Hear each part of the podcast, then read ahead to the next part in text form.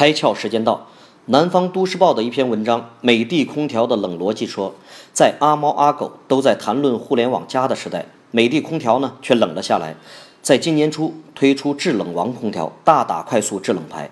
也就是说啊，整个市场无智能不空调的时候，美的却在强调空调的基本性能。对此，美的认为，产品基本性能才是互联网加的基础。而从细分市场入手是符合互联网时代市场规律的。美的空调迄今已推出了专治各种不服的细分产品，如专治踢被熊孩子的儿童空调，专治高温环境的制冷王等等。在美的看来，尽管互联网激活了人们的个性化消费需求，但在看似千差万别的消费需求背后，其实啊存在着大量相同或相似的共性刚需。